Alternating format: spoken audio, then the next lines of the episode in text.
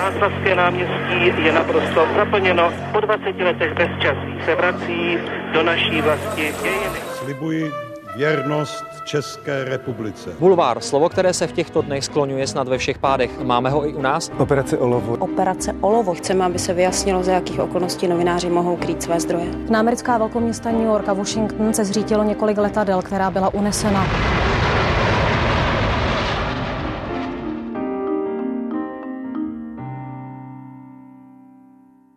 Jedna z jeho studentek o něm ve svém článku napsala. Chtěl být kriminalistou, vystudoval práva, ale přišla sametová revoluce a najednou byl v právu. V tom s velkým P na začátku. Vždycky ho totiž bavil sport a tam mu dali příležitost o něm psát. Hostem dnešního podcastu Background ČT24 je vedoucí sportovní redakce, ale také pedagog a majitel nejmenšího diáře na světě. Martin Kézer. Ahoj. Těší mě, že jsi udělal čas a od mikrofonu zdraví taky Anna Martincová. Tři generace, tři klíčové etapy české novinařiny s těmi, kteří jsou a byli u toho. Speciální podcastová série pořadu Newsroom ČT24. Generace. Ten osahaný diář, co je to za velikost, tak A7, ten, vejde se ti do ten, něj opravdu všechno. Ten diář je kdykoliv k dispozici, pokud kamera dovolí, tak ten diář je takhle veliký, tak pro ty, kdo to nevidí, tak je to asi tak A7, velikost uh, vizitky. A uh, podobný typ se čím dál tím hůř schání, ale vlastně mohu už nějakých 12-13 let každoročně obměňuji a kdykoliv ho sežnu, tak vlastně vím, že ten příští rok má zase nějakou perspektivu, že to bude. Vejde se mi tam všechno. Je to teda čím dál tím složitější do těch malých kolonek nadspat všechny ty podstatné, ale už mám takový zkratky takže je to jako hrozně fajn a k tomu diáři, a ty to dobře víš, se váže historka neuvěřitelná, kdy na školním festivalu všemi směry se ten diář vydražil. Já se úplně jako bojím říct, za jakou částku. Jsem s ní. za 10 tisíc korun. No ale to bylo to na dobrou dražba, věc. Bylo to eh, na dobrou věc, ale nejvyšší dražba eh, v historii toho festivalu. A to i jako majitel toho diáře starého diáře z jednoho roku jsem si říkal, šmankote, do jakých součástí dějin se dostal, nebo ten tvůj diář se dostal, bylo na tom vidět, že tam bylo spoustu heců, spoustu napětí, přetahování, o to vlastně přetahovala se skupina učitelů a e, studentů, až to vyšpahlo na tuhle částku a říkal jsem si, jak jeden malý diář může sehrát velkou roli. Ale je to asi pro mě typický ten diář, tak i v rámci nějaké image si ho držím. Stejně jako tlačítkový telefon máš ho ještě? Ten už nemám, ten už nemám, to mě dohnala doba a v pozici, eh, ve chvíli, kdy jsem se stal šefredaktorem webu celého, tak jsem zjistil, že už to s tlačítkovým telefonem nepůjde. Byl jsem poslední. Poslední český novinář s tlačítkovým ne, telefonem. Nevím, jestli český novinář, to si myslím, že takových nás, staromělců, ale v Borgisu jsem byl úplně poslední člověk, který měl, nahlíželi na mě s velkým despektem, ale i, mm, řekl bych, pochopením, až prostě přišel srpen 2022, můj nástup do funkce šéf-redaktora webu a tam už to nešlo. Už všechny ty aplikace a komunikační technologie, které nabízí ty chytré telefony, tak ty už tam bohužel jsem potřeboval jsou. Takže už jsem, už jsem hloupej, ale mám chytrý telefon. Pojďme ale po pořadě. V tom úvodním medailonku zaznělo mimo jiné to, že si chtěl být kriminalistou a proto si vystudoval práva. To je pro kluka narozeného v roce 1968 docela zvláštní volba možná, ne?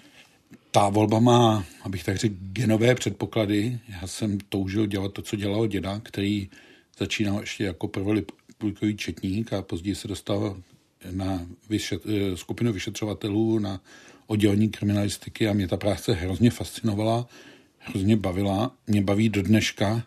Když jsi mě zažila ve škole, tak víš, že jsem tam chvilkama toho kriminalistu, teď v dobrém slova smyslu, pátral děla, a šťoural, děla, ano. Pátral a šťoural a e, zjišťoval a sledoval, ale pro mě to v tu chvíli znamenalo reálnou životní cestu, protože já musím říct, že mě ten sport bavil od malička. Jsem byl sportem doslova posedlý, ve čtyřech letech jsem udělal příbuzné schopnosti výjmenovat sestavu mistrů světa v hokeji, a, ale to, jakým způsobem se za totalitního režimu informovalo o médií, médiích, tehdy řečeno veřejných sdělovacích prostředcích o sportu, jak byli tabu třeba sportovci, kteří se rozhodli hrát NHL, to mě vlastně nevyhovovalo a s tím bych asi spojován být nechtěl. Takže a ještě jsem to považoval za naprosto nedostupnou záležitost, takže moje úvaha šla tím, že sport bude můj celoživotní koníček,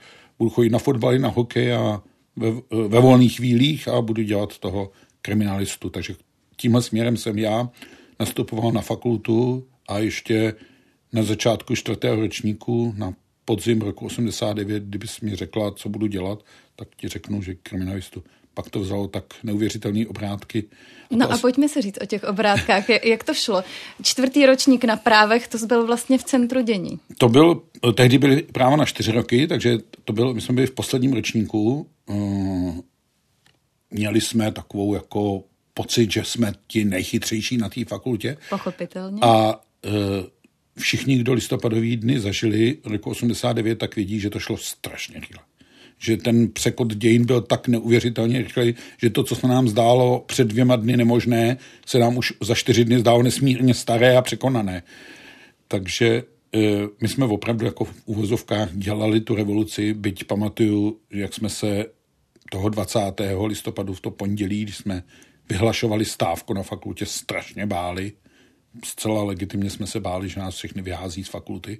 Ve čtvrtáku půjdeme po těch čtyřech letech. Po těch čtyřech letech to není úplně příjemná představa a představa, my kluci, představa dvouleté vojny, ta v nějakých 22 letech ta moc příjemná nebyla, ale nějak jsme to všechno, ten strach překonali, dějiny šly v ruku v ruce s námi a musím říct, že jako jedna z mála tehdejších fakult Univerzity Karlovy my jsme měli obrovskou podporu děkana. Josef Mečl se postavil za studenty a to nebylo v té době úplně běžná věc. A to nás velmi zblížilo, myslím, takovou tu osvícenou část pedagogického sboru s těmi studenty a při těch okupačních stávkách a stávkových pohotovostech, a tak, tak se probralo na té fakultě, my jsme na té fakultě v podstatě žili, eh, tak se probralo spoustu věcí, no a ta moje vášeň pro sport byla notoricky známá. Všichni věděli, že si kupuju ty noviny, že to umím vy, vy, vypovídat ty výsledky a tak dále a tak dále.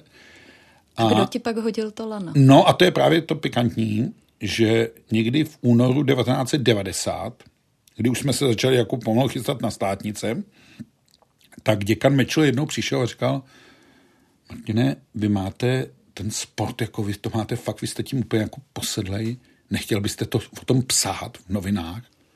A říkám, no, to by bylo jako úplně úžasný, ale mně se to zdá jako nerealizovatelný. On říká, no, Zdeněk Prudný je teď šéf-redaktorem rudého práva, oni to rudé časem z toho odmažou, vybudují vlastně moderní levicové noviny v podobě navazující na právo lidu, nezajímalo by vás to? A mě to znělo jako, když Mařenka přijde do lesa a najednou narazí na jehody. Jako. A to, že to bylo pro rudý právo, to z toho si měl jaký pocit tenkrát? Eh, divný, samozřejmě. Protože všichni si pamatujeme listopadové heslo rudé právo že jak když, eh, pardon, eh, rudé právo uh, televize, tak to bylo. Televize lže, když, když rudé právo tiskne, ano. Eh, takže tak si nemáme na téhle půdě úplně co vyčítat, ale eh, já jsem šel na tu zkusku ve velkých obavách nebo nejistotě. Jsem říkal, ale nic nedám za to, když si toho Zdeňka Pojemného poslechnu.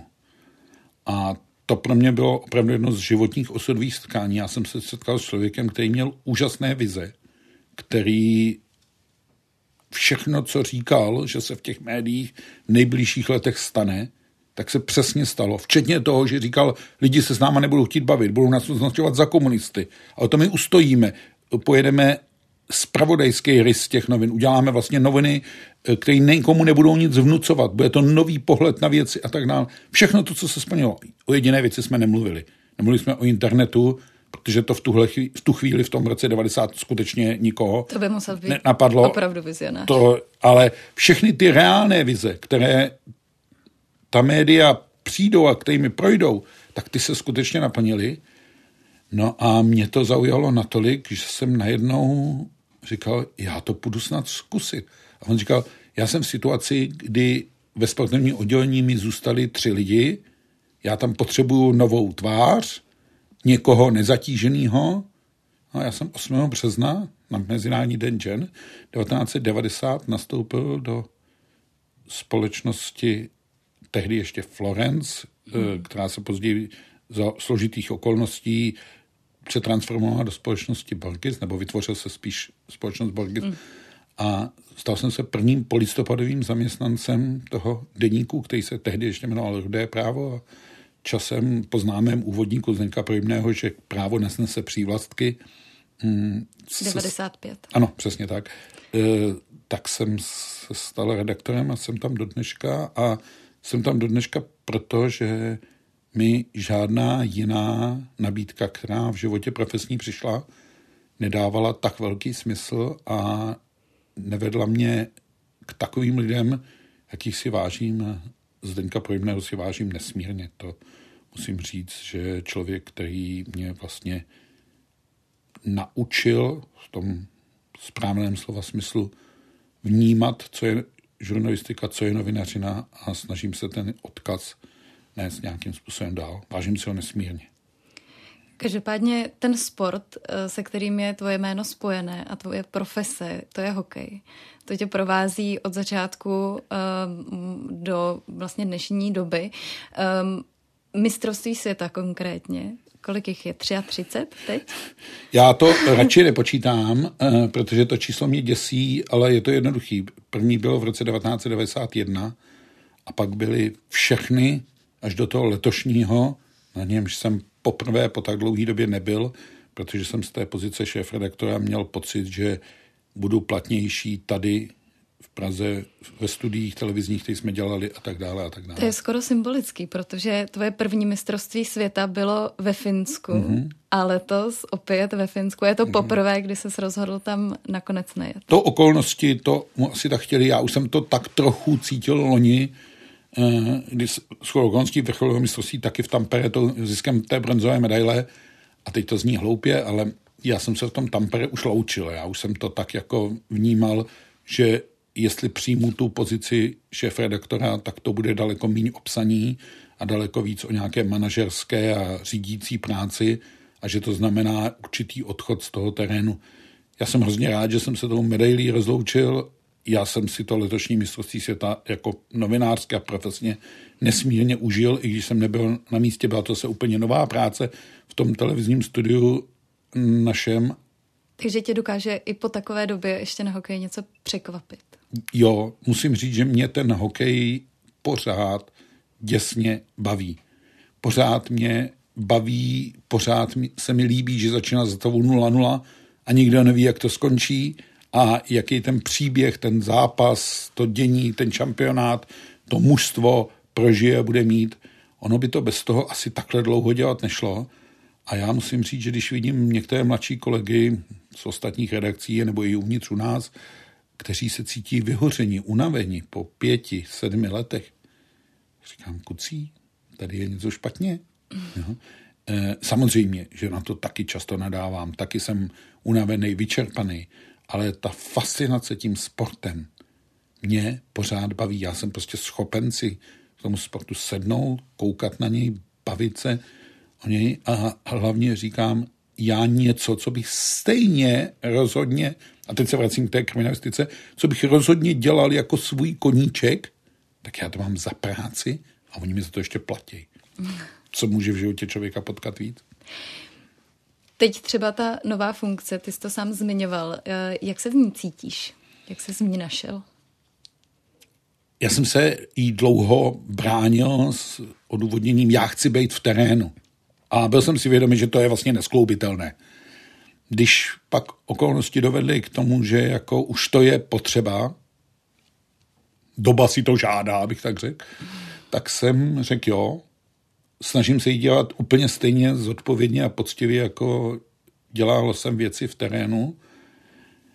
Je to jiné, chvílema mě překvapuje, jak mě to baví, chvílema si říkám, Ježíš Maria, děláš to vůbec dobře, je to především práce s lidma, a s poměrně velkým počtem lidí, takže to není úplně jednoduchý, jak říkávala eh, už Božena Němcová na světě člověk ten, aby se zavděčil lidem všem, ale eh, jo, myslím si, že teď to zní hloupě říkat o sobě, ale myslím, že jsem k tomu vlastně dozrál, že mě ta profesní dráha tak jako vedla, vedla, točila, přetáčela, až mě k tomu dovedla. Teď byl ten správný moment. Takže jo, mám pocit, já mám vůbec pocit, že v životě jsem měl, v profesním životě, hodně štěstí na to být v nějaký pravý čas v pravém místě. Ty jsi si říkal, že se mi stal osudem hokej, ale to byla vlastně náhoda, protože já, když jsem v tom březnu 90 do té redakce přišel, tak odcházel hokejový redaktor a bylo tam vlastně místo na ten hokej. A druhý hokejový redaktor, vlastně jako můj první hokejový učitel, Ladislav Sosenka, mi ten hokej vlastně předával ještě za běhu a říkal, tak ahoch, už to bude tvoje. Jako. A to je věc, která se dneska úplně jako neděje moc. E, takže já jsem byl hrozně vděčný za to uvedení do role. Jsem nesmírně vděčný svému prvnímu vedoucímu, Ivo Urbanovi, který je stále ještě živ, je mu 92 let a stále je živ a jako jsem říkal, že si vážím Zdeňka Podobného, tak si nesmírně vážím Ivo Urbana, který mě v té profesi taky spoustu věcí naučil. On si musíš uvědomit, že já jsem přišel z právnické fakulty a začal jsem dělat novináře.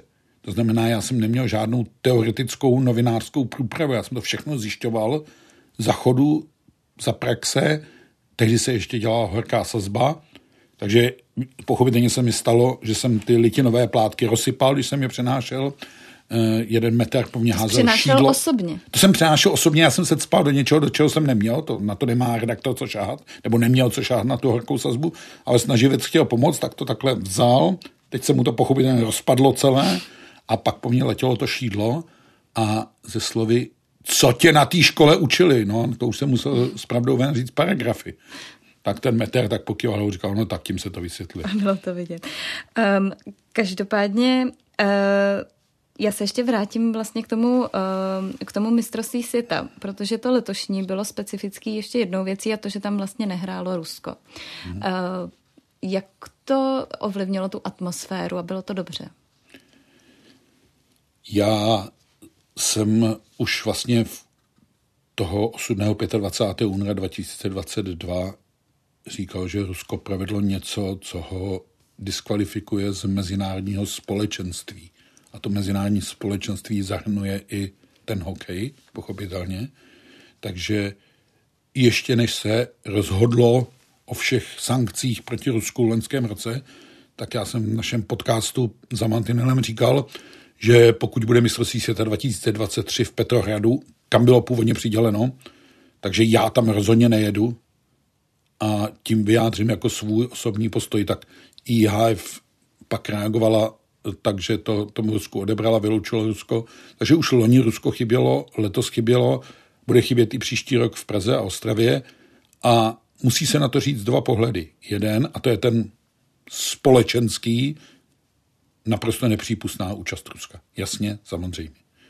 Pak ten sportovní je trochu složitější, protože ano, chybí tady jeden rozhodně nesmírně kvalitní hokejový tým, ale v 21. století žádná země na světě, a říkám to zcela zodpovědně, žádná země na světě nesmí napadnout sousední nebo jakoukoliv jinou.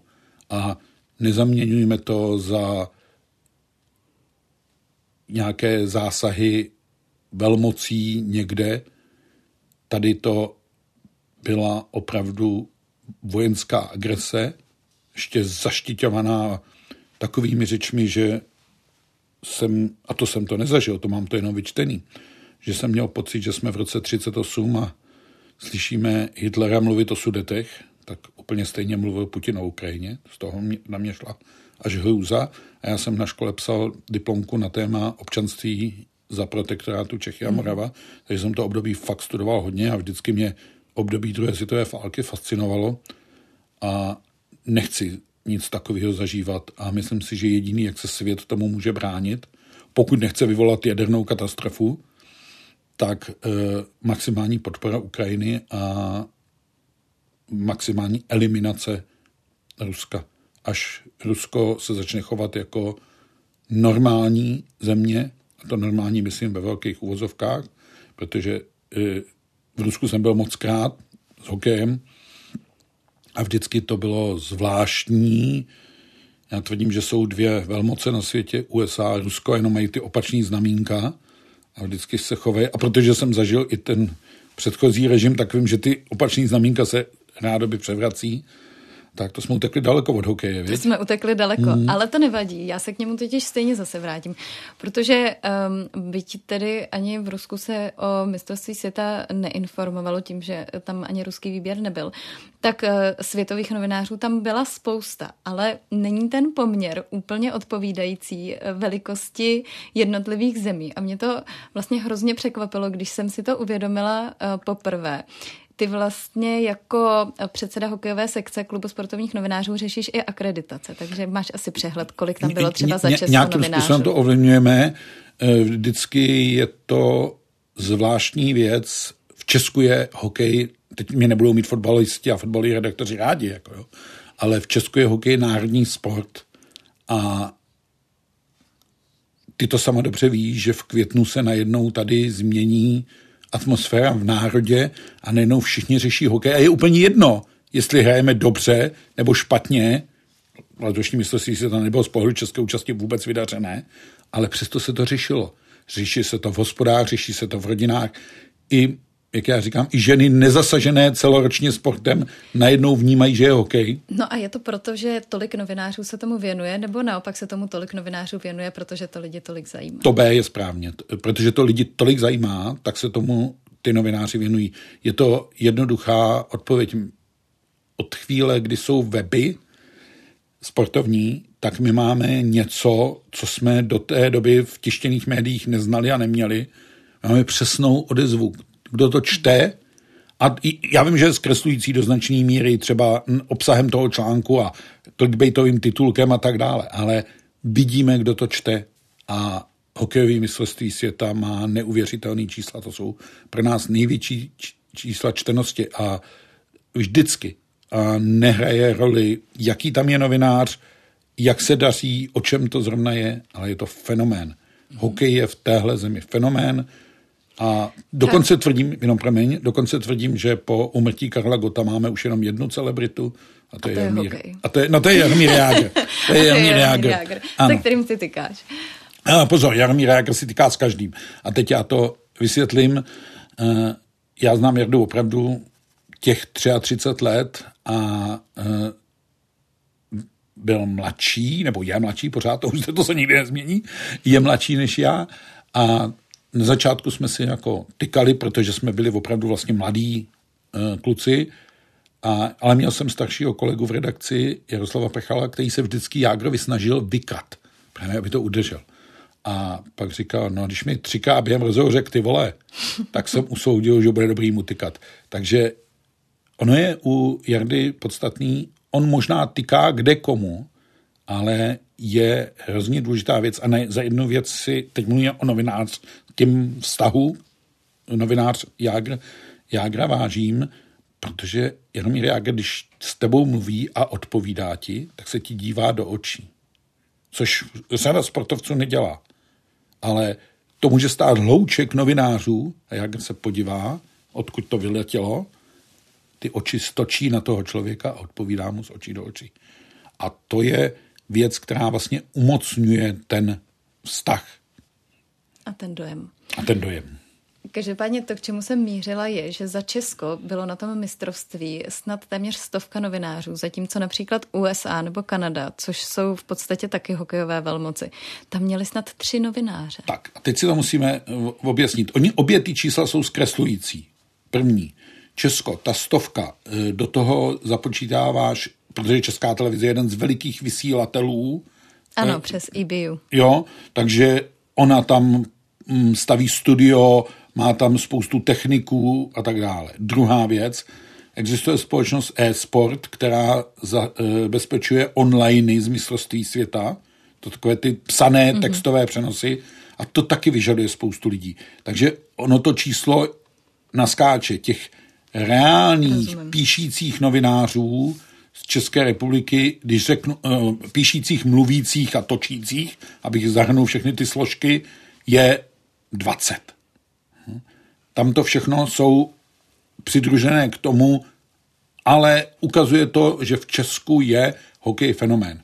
No a Amerika, Kanada, tam je zase opačný extrém. V té době v Kanadě a v Americe vrcholí Stanley Cup, playoff NHL a oni vlastně to mistrovství světa obsazují jenom těmi lidmi, aby pokryli ten svůj mm-hmm. národní tým a to ještě především Kanada. Amerika je připravená to brát uh, z AP a pamatuju šampionát v roce 1996 ve Vídni, kde byl ještě s pravodajem AP jistý Ondřej Hejma a tenkrát za náma přišel a říkal, kuci, jak mi řekně, tak to s hokejem je. Tak my jsme mu říkali, ty nám vysvětlíš, jak je to se žlutým psem a e, my ti řekneme, jak je to s hokejem. Takže e, ono to skutečně není v těch zámořských zemích, tam mistrovství světa, ta alfa a omega, byť ta Kanada to zase vyhrála. Ale e, v tom A napsali o tom celý tři novináři. E, ale e, je to vlastně to základní pokrytí třeba tou agenturní mm-hmm. sítí a a to jim stačí. To jim, to jim stačí. Tomu rozumím. Um, každopádně ty, když jsi v roce 91 začínal na mistrovstvích světa, tak uh, jsem se dočetla, že jsi sebou měl psací stroj. To je pravda, to je pravda. Já jsem... Jak se s takovou věcí cestuje a jak se pak ta věc z psacího stroje dostane zpátky do Česka? Uh, to je úplně jednoduchý. Uh, ten stroj byl kufříkový, cestovní, že si ho pamatuju, to prostě byla taková bedínka, do té se to vložilo a s tím se jelo. My jsme tenkrát na ten šampionát jeli autem a ještě 92 a 93 byl na psacím stroji. Hned tě prozradím, jak se to dostávalo do redakce. A v roce 94 jsme poprvé měli laptop, počítač, počítač, takový laptop, Dneska byste se tomu mladí smáli, co jsme to jako měli. Ono to vypadalo jak bedna, to otevřelo. Ono to pochopitelně nefungovalo, takže nám to sloužilo dál jako psací stroj a diktovali jsme to. A teď se dostávám k tomu, jak se to dostávalo do redakce. No byly dva způsoby. Buď to, existovaly takzvané nabíráky, mm-hmm. kde se dělá pohledná, či méně pohledná děvčata, která eh, vlastně telefonem, dokonce tehdy na účet volaného, ta služba mám pocit, že už dneska ani neexistuje, ty si zavolala do Prahy, že bys chtěla jako na účet volaného, to znamená mm-hmm. té redakce. té redakce, spojit s tou redakcí, ta redakce to přijala, já jsem ten článek, který jsem napsal, té písařce nadiktoval. Je ti jasný, jaké riziko chyb z toho diktátu vzniká. Umím takže, si to představit. Takže pamatuju si na hokejové rozhodčího Fietka, který běžně vychází jako Sietko, Pamatuju si jednou tady teda z hokeje, ale pamatuju si, jak jednou nám vyšlo basketbalové místo USK Praha, USA Praha. A já jsem pak za tou dotyčnou šel, říkám, prosím tě, můžeš mi vysvětlit, jak jsi přišla na to, že bude USA Praha, když to je USK, Univerzitní sportovní klub. No já jsem myslel, že si ty američani tady založili nějaký klub. V té rychlosti se nad tím nedá přemýšlet. Tak, eh, takže to bylo velmi riskantní. No a druhý způsob, který se používal, byl fax. To už je taky něco, co není. A to jsem já dnes jako vlastně ten systém nepochopil, protože to se do nějaký bedínky třeba v Moskvě stačil papír, o ním takhle prolez a v jisté bedínce v Praze ten papír jakoby kopí vylez taky, takže to byl princip faxu. Takže na základě těchto těch dvou věcí se dostávalo do redakce. Je to historická doba, já jsem to pak už ve škole vyprávěl spíš vždycky jenom jako Eh, připomínku dávných věků, než že by to studentům k něčemu bylo. No a když přišli poprvé ty počítače a různý propojení, to pak fungovalo tak, že se připojovaly telefony eh, k nějakým sluchátkům přes půlzní volbu a jak říkával kolega Zdeněk Paul, takový spojení s redakcí, to je lepší než orgasmus. Jo? Protože to fakt bylo velmi nejistý a velmi riskantní podnik.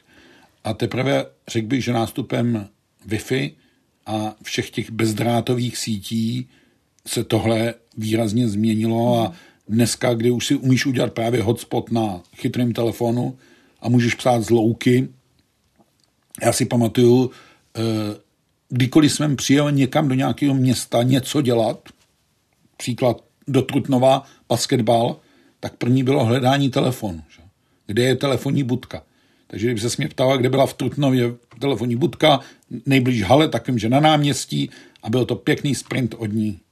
Takže vlastně si nejenom uh, reportéřil, ale vlastně to, byla, vlastně to byl i sport, protože to vyžadovalo ty sprinty mezi halou a No, mezi protože ten telefon byl většinou jeden, dva, takže se pro ně muselo jako své souboj s konkurencí, takhle to bylo na hokejové slávy, kdy se běhalo volat tam k plaveckému bazénu, kde byl na zdi telefonní automat a tohle už dnešní mladí kolegové opravdu vnímají jako historickou věc. Proto já taky tvrdím, že jsou tři věci, které strašně změnily novinařinu. Mobily, počítače a sociální sítě. A co nejvíc? No, paradoxně asi sociální sítě, protože najednou, a teď nechci vyznívat jako příznivec starých časů, ale najednou tu profesi vlastně jako rozbořili v základu a umožnili do toho veřejného prostoru publikovat všem cokoliv. Já jsem vždycky na to studentům říkal, my jsme taky měli názory na cokoliv. To zejména mladý člověk má speciálně. Ale my je neměli kde ventilovat. Takže my jsme si je říkali v hospodě a vy dneska máte obrovskou moc, ale i zodpovědnost za to, že to, co říkáte, se velmi lehce dostane do veřejného prostoru. A dneska ty na těch sociálních sítích vlastně, ať chceme nebo nechceme, žijeme každý. Konec konců i tenhle pořad směřuje na ano. sociální sítě. Zdravíme diváky a posluchače.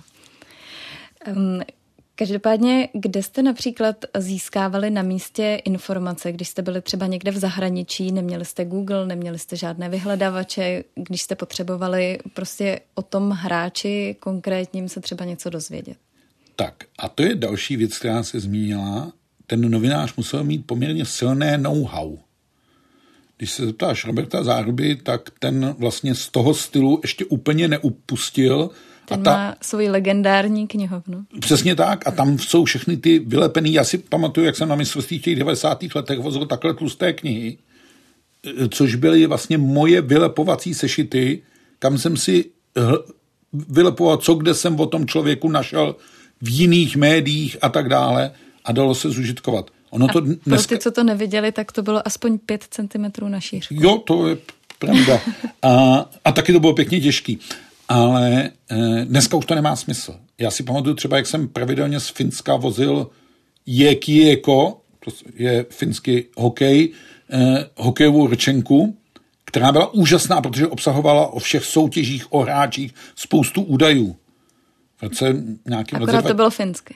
E, Finské, ale to zase při těch čísílcích nevadí a když se naučí, že golman je Melivakter a e, sport je u Hejlu, což jsem vyčerpal právě asi moji znalost finštiny, e, tak e, se v tom celkem vyznáš.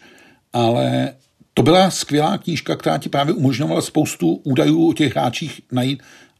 Dneska už to nemá vlastně smysl. Já ani nevím, jestli ta knížka, jestli ta ročenka ještě v téhle podobě stále vychází, protože to všechno najdeš na tom internetu. Ale jednu věc, a zase jsme u toho, co jsem třeba vždycky říkal studentům, ono si s tím nevystačíš, že to všechno najdeš. Ono potřebuje znát kontext, souvislosti a dávat to do rámců. Samozřejmě, že se to líp dělá 55 letýmu chlapovi, který si co zpamatuje. To je ještě jedna z mála věcí, které mě slouží paměť.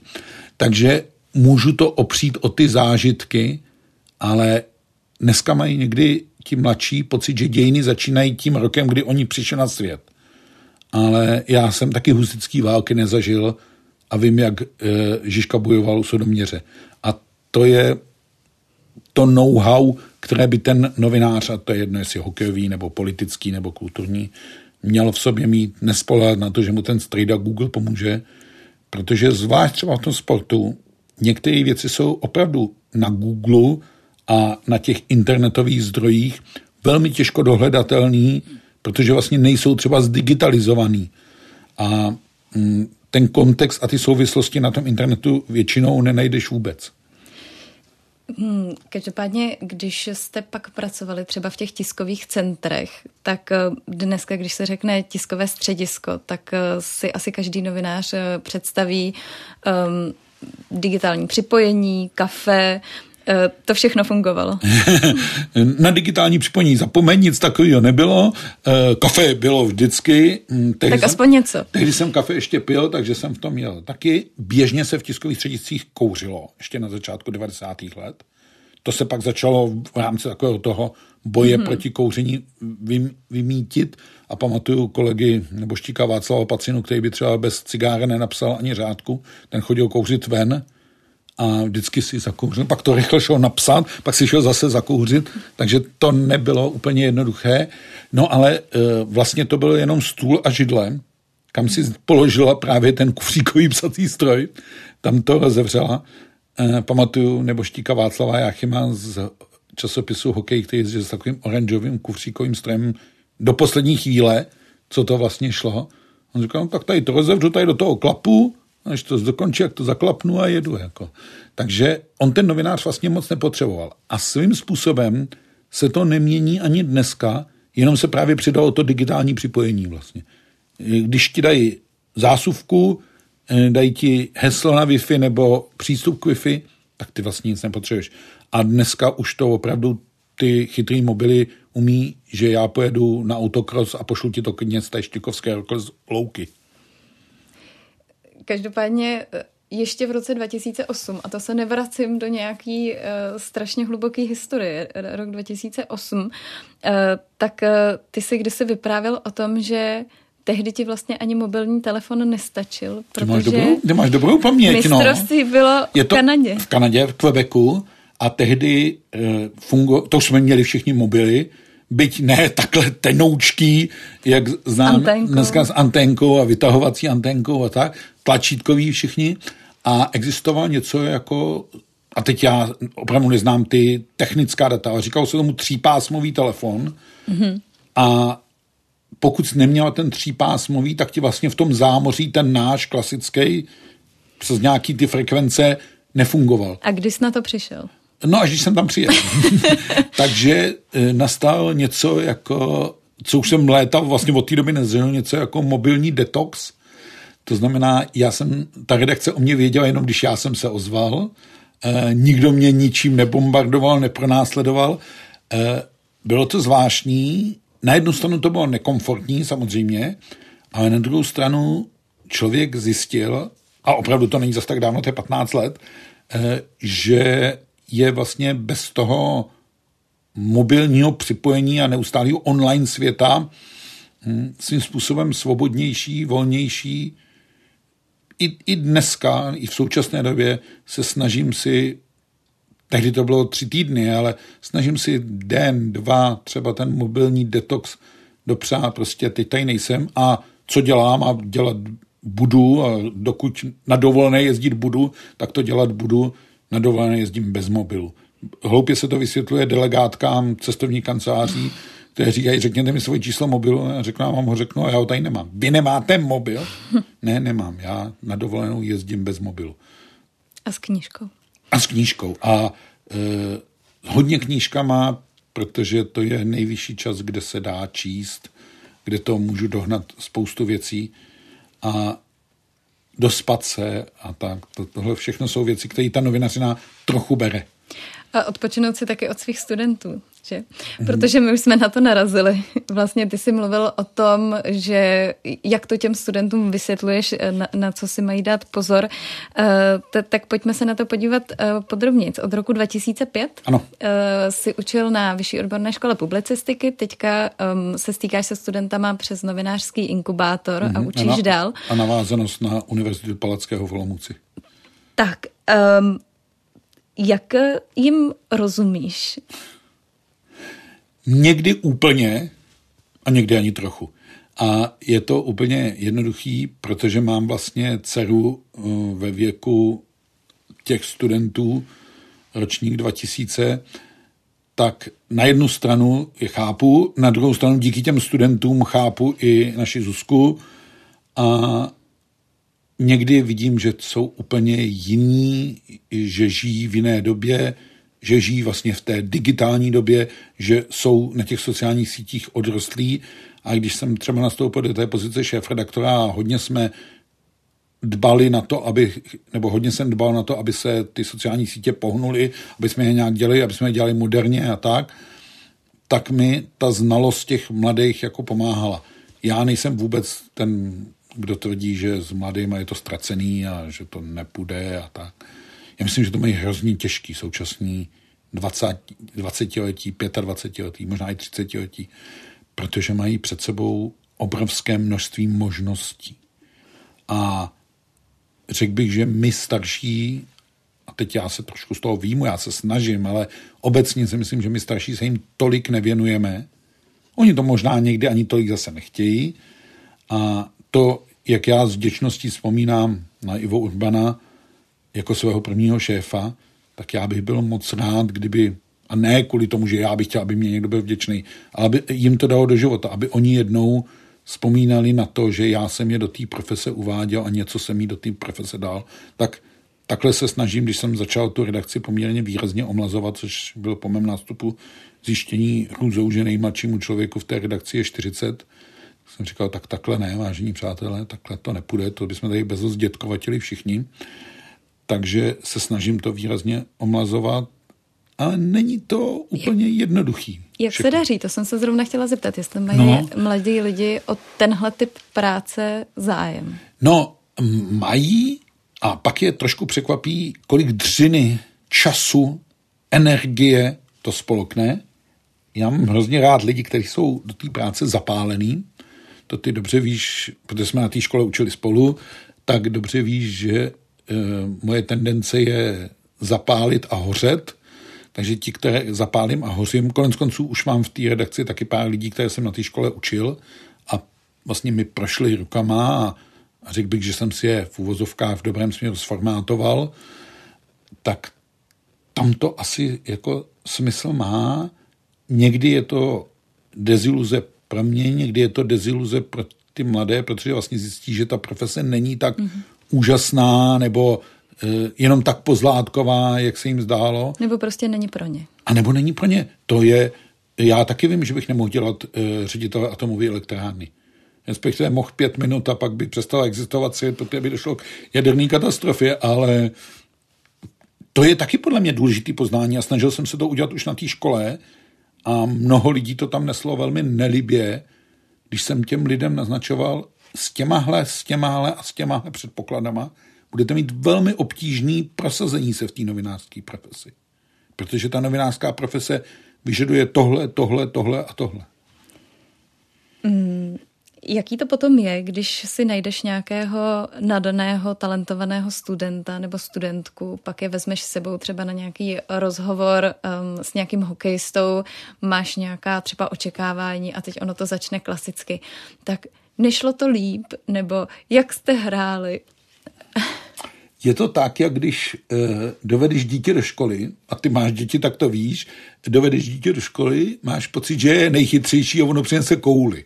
A ty si říkáš, tak krucina také jako blbý po mně, nebo jsem já něco zanedbal ve výchově, nebo je ten učitel divný, jako těch důvodů hledáš vždycky moc. Na druhou stranu, já vždycky říkám, já vás nemůžu vodit za ručičku do konce vašeho profesního života. Já jsem se vám věnoval v té škole, budu vám pomáhat, kdykoliv budete chtít, proto jsem i vlastně po odchodu ze školy založil něco, co se jmenuje PUK. A to PUK je moje samolibá podzemní univerzita Kézrova, eh, což je vlastně setkání mých bývalých studentů, současných studentů, přátel, jejich přátel a vlastně úplně stejný povídání o novinářské profesi, které tady teď vedeme spolu, tak je často i součástí PUKu a taky se ptají, jak jste to tenkrát v těch 90. letech dostávali do těch redakcí a, a, a jaké to je, když tam dneska přichází ti mladí. Eh, já, když mám pocit, že to někoho zajímá a chce to poslouchat, tak to rád řeknu, ale zase nechci nikomu vnucovat a nechci rozhodně tvrdit, že za nás to bylo nejlepší a teď je to úplně špatný. Je to jiný. Je to jiný. Ta novinářská práce se hodně změnila, eh, posunuli se i nějaké etické limity a tak dále. Tohle jsou fakt všechno složité věci a řekl bych, že v newsroomu na to narážíte pořad co pořad, jak se ta novinářská profese proměňuje, mění a dostává jiný směr. Snažíme se. Jaká je nejpitomnější hokejová nebo možná klidně sportovní otázka? Ivan Hlinka vždycky říkal, hlavně se mě neptejte na pocity. A taky, když se vyhrál na Gána, tak hned, než tu otázku dostal, tak říkal, tak vám chci sdělit, že to je pro mě 236. nejobyčejnější pocit, který jsem zažil. A já mám pocit, že měl tehdy pravdu, ale úplně nejpitomnější otázky jsou takové, za které se těm sportovcům všichni smějí za ty odpovědi, ale oni se mají smát těm novinářům. To znamená, to je ta odpověď tak určitě. Já když se tě zeptám, vybírala jsi dneska to oblečení podle nálady, tak, tak mi řekneš tak, tak určitě. určitě. A když se tě zeptám, proč jsi vybrala to bílý sáčko? Nebo z jakého důvodu si něco volila? Tak na to odpověď tak určitě není. Jinými slovy, když se dobře zeptáš, tak dostaneš dobrou odpověď. A dnes a denně vidíme, slyšíme a čteme dobře položené otázky a špatně položené otázky.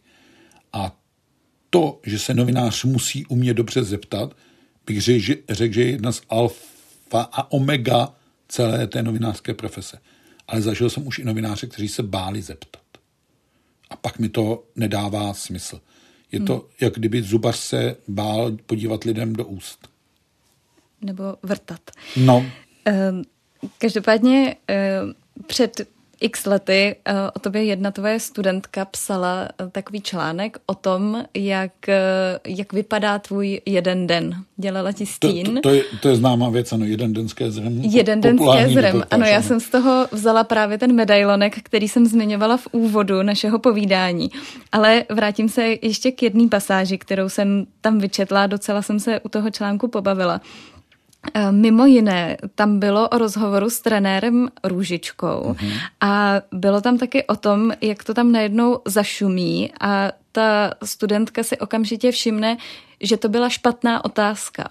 A potom přemýšlí proč a ty si říkal, že to bylo proto, že se ptali na jména na soupisku, ale ty už Růžička zveřejnil den předem. A ty novináři si tam šeptají, naštěstí se zeptal až na konci, taky s námi mohl, eh, s námi mohl trenér přestat mluvit. Opravdu jsou ty hokejisti nebo ty trenéři, ti sportovci tak hákliví, že třeba takhle jako špatně zvolená otázka může... To se ptáš ty mě, která si prožila několik profesních let v Senátu. A no, ale víš, tak že špatně... sportovní prostředí. No ne, to, to myslím platí bez ohledu na to. Špatně položená otázka, nebo nekompetentně položená otázka, nebo otázka položená na něco, co by ten novinář měl vědět, a to je to know-how, o kterém hmm. jsme mluvili. Já se přece nemůžu teď plácnu zeptat, kdo se stal letos mistrem světa v hokeji, to ten novinář musí vědět, že to byla Kanada. A že ve finále porazila Německo. A že Lotyšsko skončilo třetí. A že my jsme byli osmí a nejhorší v historii a tak dále. A tyhle ty mm. věci. Takže vždycky to může znamenat tohleto.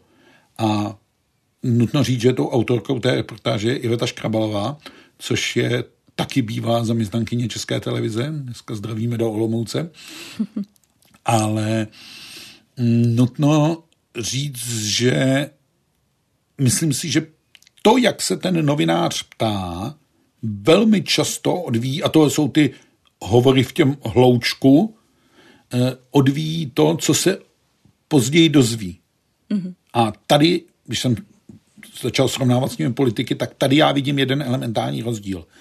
Politici většinou ty novináře nebo ty média potřebují, aby prezentovali svoje postoje, svoje vize, svoje záměry, co chtějí prosadit ve vládě, v opozici, to je vlastně úplně jedno.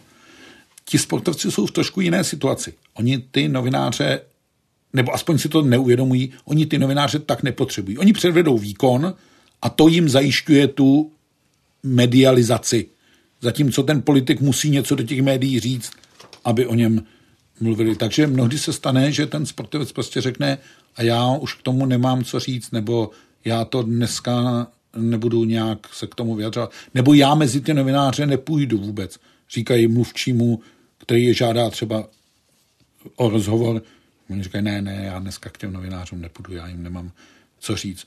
A tohle je velmi tenké předivo, na kterým vlastně pracuješ celý svůj profesní život. A mnohdy se stává, že ty sportovci si někde o sobě něco přečtou, uslyší. A já jsem vždycky říkal, chlapci, dělejte prosím jednu věc, rozlišujte, kdo to o vás řekl, napsal. Neházejte novináře všechny do jednoho pytle. Ale tenhle ten dotyčný, máte problém s jedním dotyčným, tak to si s ním vyříkejte, vyřešte. To prostě k té profesi patří, ale to paušalizování, a to zná, že ty politici to schutí dělají taky, eh, to úplně se mi nelíbí. Já tady mám uh, poznámku, a teď uh, se nelekni, ale mám tady poznámku naked yoga. Nahatá yoga. A já ti vysvětlím proč.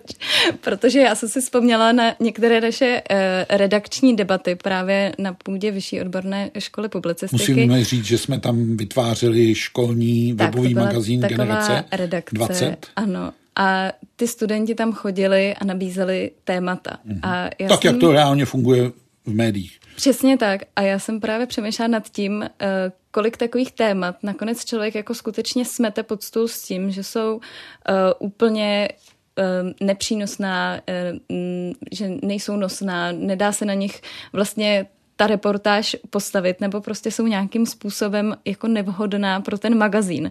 A teda vzpomněla jsem si právě na tady nabídku tady té uh, nahé jogy, kde vlastně jsme teda dospěli k závěru, že asi tu studentku tam nakonec na tu reportáž nepošleme, ale máš víc takových příkladů toho, co nakonec jste zamítli, schodili pod stůl a řekli si tyhle témata ne.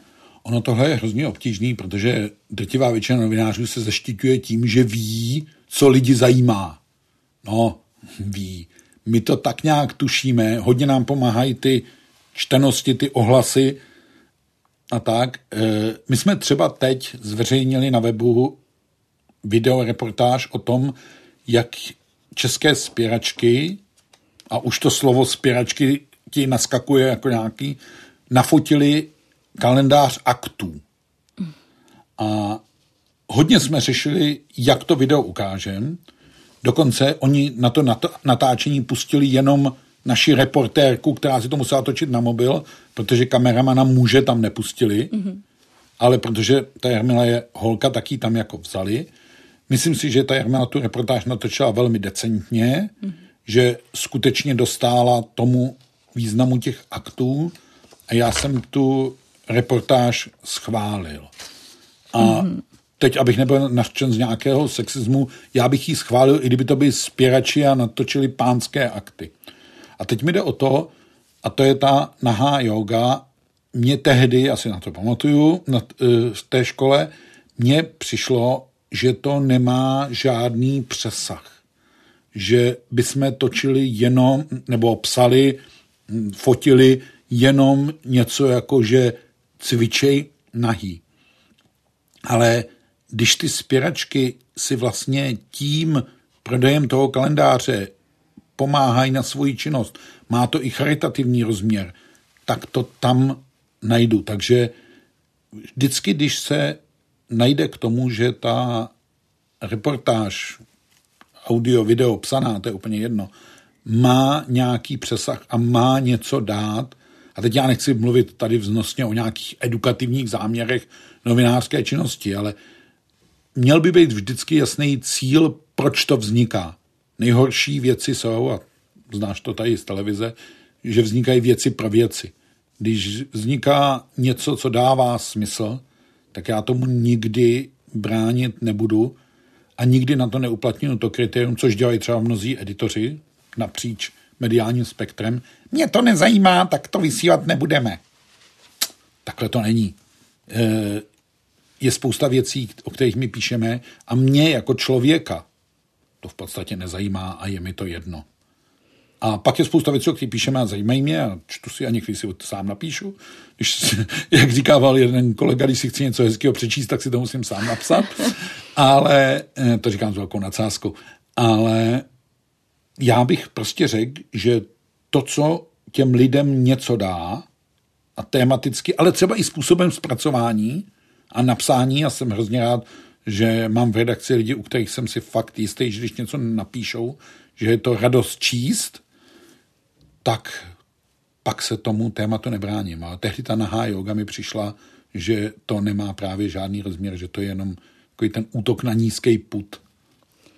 Mimochodem, když už jste teda zmínil, že děláte i věci, které tě třeba nezajímají, ale naopak některé, které tě zajímají hodně, tak eh, jak je to u ostatních sportů v konkurenci k hokeji? Je to, že hokej to je něco, co máš tady na piedestálu a všechny ostatní sporty jsou tam někde v pozadí až na nějakém třetím, desátém místě? Na jednu stranu bych řekl, že ano, ale na druhou stranu rovnou musím říct, že ne. Tomu hokej pomáhá ta popularita, logicky. Já mám strašně rád basket, který jsem hrával a mám k němu do dneška vztah a vždycky tvrdím, že basket je hra pro chytrý, protože je postavená na spoustě signálů a je to univerzitní sport a hrozně mě baví, že u nás došlo k určitému boomu basketbalu, nejdřív vlastně v těch 90. letech ženskému, který to ženy dotáhly na olympiádu. A pak i mužů při postupu na mistrovství světa v Číně šestého místa před čtyřmi lety. Každý novinář, to možná pro vysvětlenou, v té redakci je to rozdělené tak, že každý novinář se stará o nějaké sporty. Nejde to tak, že všech, jeden člověk bude psát o všech sportech, to je neproveditelný. Stejně tak, jako, stejně tak jako v kultuře se dělí, já nevím, literatura, filmy a tak, tak konec konců i v politice se trochu dělí nějaké zaměření, ty si chodil do toho senátu, někdo chodí do sněmovny a tak, tak u tom sportu je to, že je to dělení na těch sport, podle sportů. Takže zdánlivě by se mohlo zdát, že ty moje sporty, které jsem psal nebo píšu, tak mají přednost, ale ne, snažím se vždycky, aby se psalo o tom, co ty lidi zajímá, co je v tu chvíli třeba nějaký fenomén, co je nějaký unikát a, a to je potřeba i říct, často se píše i o tom, co je nějaký bizár. I to je vlastně jednoznačný zdůvodnění. Ty víš, že jsme měli e, ve škole kolegu Roberta Břešťana, šéf redaktora hlídacího psu, který říká, pojďte mi říct, proč to píšeme. No? A teď vlastně říkám ty zdůvodnění. Fenomén, unikát, bizár, zajímavost, tohle to všechno. Když to splňuje, tak vlastně nezáleží na sportu. Každopádně přece jenom uh, pro ten hokej máš slabost. A já jsem si říkala, že klub sportovních novinářů zároveň vyhlašuje taky sportovce roku. A dívala jsem se na ten žebříček a říkala jsem si, jestli tě vlastně nemrzí, že tam ti hokejisté nefigurují častěji. Já, já ti hned řeknu, proč mě to vlastně nemůže mrzet, protože si uvědomuji jednu věc. Ona je to sice anketa, kterou vyplňují novináři, ale svým způsobem je to maličko anketa popularity. Jo, je to trošku jak zlatý slavík. A jednoznačně vždycky v takovéto anketě budou mít přednost sportovci z individuálních sportů. Dominik Hašek vyhrál anketu Sportovec roku mm-hmm. po Nagánu. Logicky. Jo? Tam vlastně z toho týmu vyskočil ten jedinec. Ale těžko někdo v týmu nebo z týmu může konkurovat úspěchu Ester Ledecké, Lukáše Krpálka, Petry Kvitové. Takže ta anketa je udělaná, že ho vyhrávají vlastně individuální sportovci a v rámci té ankety se vyhrašují i kolektivy mm-hmm. a tím se třeba uh, loni hokejisté díky tomu bronzu stali. Letos se asi za to osmé místo hokejisté skutečně nestanou, ale myslím si, že velkým favoritem je hokejová dvacítka, která postoupila do finále mistrovství světa a skončila stříbená. Tak budeš za ně lobovat? No lobovat nebudu to. Mm, na to já mám vždycky problém si vzpomenout, že je termín eh, vyplnění anketního lístku, ale když tak o tom přemýšlím, tak zatím nejsme ještě ani v polovině toho roku, nebo teď jsme plus minus v polovině roku, ale za, za mě je to zatím největší kolektivní úspěch, je to stříbro té dvacítky, ale může to překonat spousta kolektivu. Konec konců teď čeká basketbalistky za 10 dnů mistrovství Evropy, tak třeba to budou české basketbalistky. Tak Martina, já ti přeju hodně dalších sportovních úspěchů a hostem dnešního podcastu byl sportovec tělem duší i klávesnicí Martin Kézer. Já děkuji za pozvání, bylo to příjemné povídání. A vy se nás můžete pustit i ve všech podcastových aplikacích anebo se na nás podívat na YouTube.